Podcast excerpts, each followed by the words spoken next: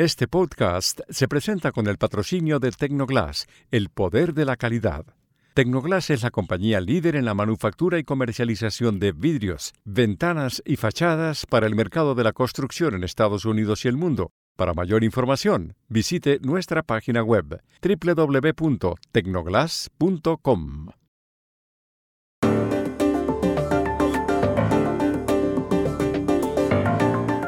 Ayer se cumplieron 60 años del I Have a Dream de Martin Luther King en Washington, quizá el discurso más impactante de la historia.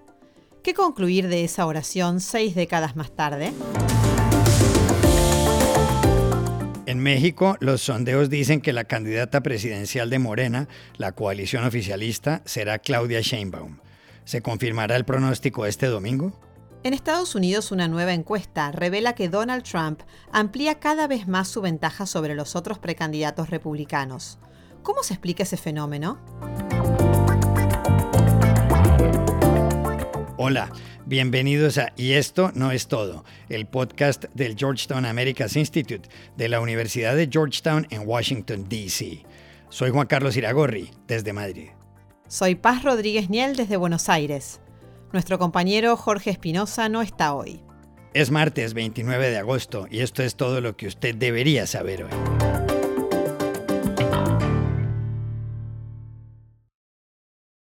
Ayer se cumplieron 60 años del que para muchos ha sido el discurso más impactante de la historia, el que pronunció Martin Luther King en Washington, D.C., donde dijo su célebre frase I have a dream, tengo un sueño.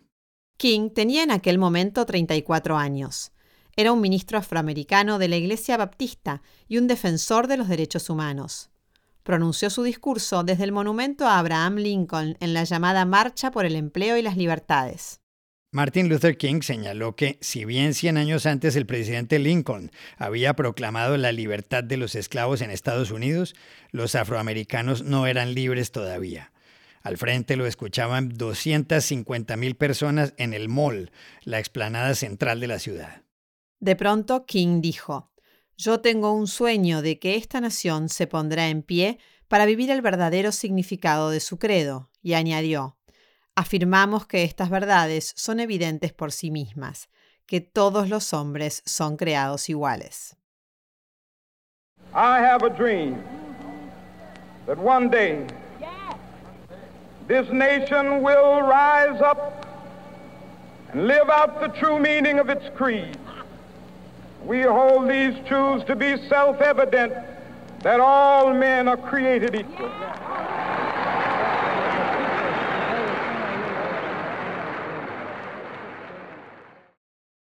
El presidente de Estados Unidos era John F. Kennedy, que fue asesinado en Dallas casi tres meses más tarde. Kennedy intentaba que el Congreso aprobara una serie de normas para que los afroamericanos gozaran de igualdad ante la ley. Eso lo consiguió finalmente en 1964 Lyndon Johnson, quien como vicepresidente sucedió a Kennedy. Martin Luther King vivió poco tiempo más. Fue asesinado en Memphis el 4 de abril de 1968.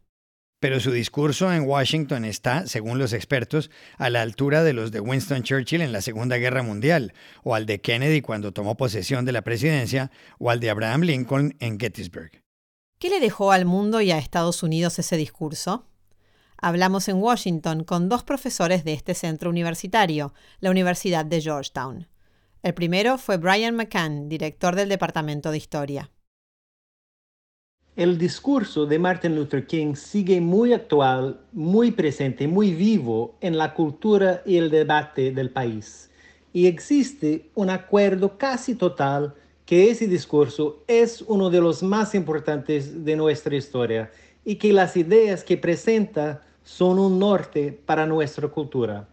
Pero lo que pasa es que, como en casi todos los grandes asuntos de la política estadounidense hoy en día, hay una división grande sobre la interpretación de ese discurso. Para algunas personas, los derechos civiles conquistados después de ese discurso son la realización de la visión de King. Y para otras, la aspiración de la igualdad y la conquista y protección de los plenos derechos civiles, no solamente en el papel, pero en la vida cotidiana queda muy distante. Lamentablemente, creo que eventos como el masacre que sucedió este sábado pasado en Jacksonville muestran que continuamos distante de realizar el sueño de King de superar el racismo y el legado de la historia de la esclavitud. La lucha continúa, el sueño sigue nuestro norte, pero tenemos que dar cuenta que todavía falta mucho. También le hicimos la misma pregunta al historiador Eric Langer, exdirector del Centro de Estudios Latinoamericanos. Tres cosas me parecen interesantes. En primer lugar, seis décadas después de ese discurso, uno de los más importantes en la historia de Estados Unidos, parte del sueño del cual hablaba Martin Luther King se ha logrado. Ya no hay discriminación oficial, los afrodescendientes tienen mucho más participación en la economía de Estados Unidos y pueden votar con más facilidad que antes.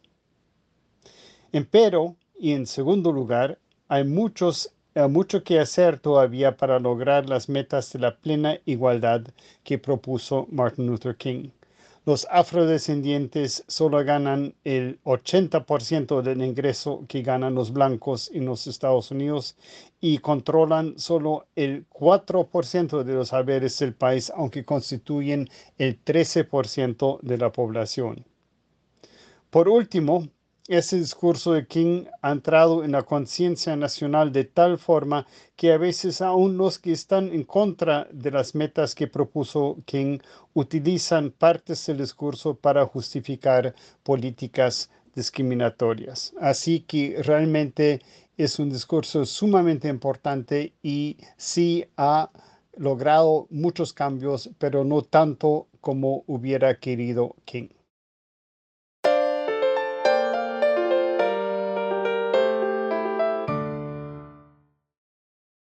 Esta semana es clave para la campaña a las elecciones presidenciales en México, que tendrán lugar en nueve meses, el 2 de junio del próximo año.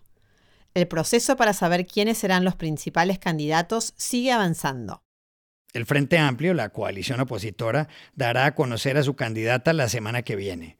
Compiten dos mujeres, Xochil Gálvez, del Partido de Acción Nacional, el PAN, y Beatriz Paredes, del Partido Revolucionario Institucional, el PRI. La fórmula del Frente Amplio es una serie de encuestas, un mecanismo que también aplica el Movimiento Regeneración Nacional, Morena, del presidente Andrés Manuel López Obrador. El resultado de este partido se conocerá el domingo. Según los sondeos que se han publicado, los aspirantes más opcionados en Morena son la ex jefa del gobierno de Ciudad de México, Claudia Sheinbaum, el ex canciller Marcelo Ebrard y el ex gobernador de Tabasco, Adán Augusto López. Sheinbaum ha llevado la ventaja en esos sondeos, incluso el domingo, cuando se cerró la campaña. Los analistas dicen que ella ha actuado con inteligencia al hacer una campaña sin aspavientos, administrando el margen a su favor. ¿Será Claudia Sheinbaum la candidata de Morena? Llamamos ayer a Carolina Gilas, politóloga de la Universidad Nacional Autónoma de México, la UNAM. Juan Carlos, es una pregunta muy interesante. Creo que tiene altas probabilidades, pero creo que no todo está cantado. Em, Claudia Sheinbaum ha tenido una campaña muy activa, digamos, no llena de controversias en términos de un proyecto político, pero muy activa a lo largo y ancho del país y ha sido acusada tanto por sus propios contrincantes como por la oposición, por medios de comunicación, por utilizar pues, cantidades excesivas de recursos e incluso por utilizar recursos públicos para promocionar a su persona. Ese es un, un cuestionamiento muy fuerte. Em, eh, propio Marcelo Ebrard, el candidato que las encuestas como generales realizadas por las diferentes casas encuestadoras suelen colocar en segundo lugar, eh, también ha estado con una campaña eh, muy importante cuestionando de manera directa a la figura de Claudia Sheinbaum y en particular justo esa utilización de los recursos. Y tenemos ahí en tercer lugar, posible tercer lugar, a Don Augusto López, quien ha hecho una campaña muy centrada en las bases, en el trabajo trabajo en el terreno y no tanto en una visibilidad mediática. Entonces tenemos em, ahí esos, esos otros candidatos que también de alguna manera han estado haciendo su trabajo durante esos 70 días.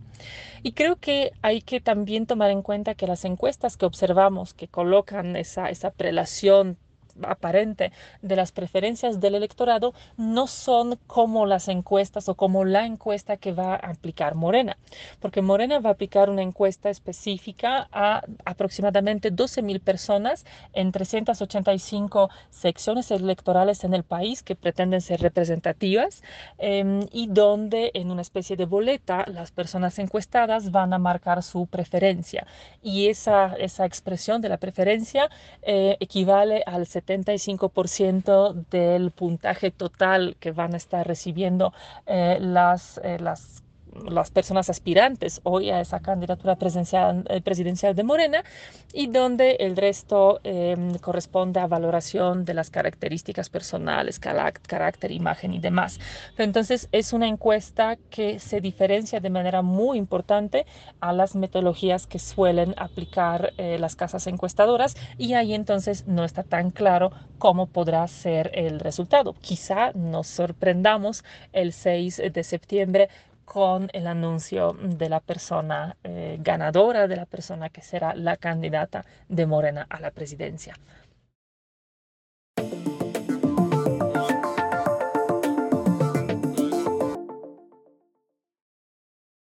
Este podcast se presenta por cortesía de Movistar Empresas, el aliado que está transformando negocios en Argentina, Chile, Colombia, Ecuador, Perú, Uruguay, México y Venezuela, brindando soluciones digitales que se ajustan a cada necesidad y potenciando sus operaciones con servicios en cloud, IoT, seguridad, conectividad, big data y advertising. Y este podcast también se presenta gracias al apoyo de Progreso una compañía centroamericana líder en cemento, materiales y soluciones para la construcción, con unidades de negocio en los sectores de la construcción, el agro, la energía y el desarrollo inmobiliario, y con presencia en siete países de América Latina. Si quieres saber por qué hay progreso en todo lo que hacemos, visita nuestra página web www.progreso.com. La política de Estados Unidos está experimentando un hecho curioso, y es que, a medida que crecen los problemas judiciales para Donald Trump, el expresidente republicano aumenta su respaldo en las encuestas. Trump tiene causas abiertas en Washington, D.C. y en Georgia por intentar revertir el resultado de los comicios presidenciales de 2020 otro proceso por el mal manejo de documentos clasificados y otro más por los pagos a la exactriz porno Stormy Daniels. Por si algo faltara, la jueza del primero de esos procesos acaba de fijar como fecha para el juicio el 4 de marzo, un día antes del Super Tuesday o Super Martes, cuando nada menos que 15 estados votan por sus delegados a la Convención Republicana. Más allá de fechas, en el promedio de los sondeos que hace Real Clear Politics entre los aspirantes republicanos, Trump va a la cabeza con un 53%, seguido por el gobernador de Florida Ron DeSantis con el 13% y por el empresario Vivek Ramaswamy con el 7,5%. El fin de semana apareció otra encuesta de Emerson College con resultados similares, aunque con variaciones. Conclusión, Trump parece imparable hacia su candidatura, lo que le permitiría competir en los comicios presidenciales en noviembre de 2024. ¿Cómo se explica que a más líos de Trump en los tribunales, mayor popularidad? Se lo preguntamos en Washington, D.C. al periodista Rafael Bernal de The Hill. El expresidente Trump parece estarse beneficiando de las causas judiciales en su contra porque realmente las ha logrado politizar muy bien, ha logrado convencer tanto a la base republicana como a muchos, muchos votantes republicanos que no necesariamente son de base, que todas estas causas son parte de, una persecución política más grande en su contra porque va tan adelante en las encuestas. Sin embargo, hay, al menos una encuesta de, de Emerson, Emerson College, que, que, lo, que demuestra que Trump bajó un poco y un poco es que tiene el 50% de la intención de voto entre republicanos, sigue siendo altísimo, después de su ausencia en el debate republicano. Más lo que beneficia a Trump de esta encuesta es que no hay un candidato realmente que lo siga ni cerca, como en algún momento parecía que, que, el gobernador de Florida, Ron DeSantis, estaba despuntando. El gobernador de Florida en esta encuesta, donde Trump tiene el 50% de intención de voto, él tiene el 12%. Eh, Vivek Ramaswamy, este empresario que, que hizo una gran impresión, positiva o negativa, dependiendo de cómo la ve cada quien, en el debate tiene un 9% y, están eh, Nikki Haley, la exgobernadora de Carolina del Sur, y el, y el ex Mike Pence con 7%. El hecho que esté tan repartido el apoyo no trumpista dentro del Partido Republicano también beneficia a Trump. Finalmente, si cae 5 o 6 puntos por no asistir al debate, sigue teniendo un colchón de, de 40 puntos, que es envidiable por cualquier candidato. Y todo parece indicar que Trump va a seguir usando estas causas en su contra como, como una fuerza política, em, convenciendo a votantes republicanos, base o no base, que es una persecución, que es una persecución política de parte de la administración Biden. Y estas son otras cosas que usted también debería saber hoy. La Corte Suprema de Justicia de Chile condenó ayer a siete exmilitares de ese país a penas de entre 8 y 25 años de prisión por el secuestro y el asesinato en septiembre de 1973 del cantautor Víctor Jara. El arresto del artista se produjo el día 12 de ese mes, 24 horas después del golpe militar de Augusto Pinochet. Jara fue llevado luego al Estadio Chile. Su cuerpo apareció cuatro días más tarde con 44 tiros y 56 fracturas. El Estadio Chile se llama desde hace años Víctor Jara. En España, los 19 presidentes de las federaciones territoriales de fútbol pidieron anoche de forma unánime la dimisión de Luis Rubiales como presidente de la Real Federación Española de Fútbol. Para ellos, fue inaceptable el comportamiento de Rubiales al haber besado en la boca a la jugadora Jenny Hermoso luego de la final de la Copa del Mundo Femenina en Sydney. Rubiales fue suspendido por la FIFA el sábado. Y aquí termina el episodio de hoy de Y esto no es todo, donde siempre habrá más. En la producción estuvo John F. Burnett. Y pueden suscribirse a este podcast en nuestro sitio web y esto no es todo.georgetown.edu y seguirnos en nuestras cuentas de Twitter y de Instagram, arroba y esto no es todo. Chao, hasta la próxima.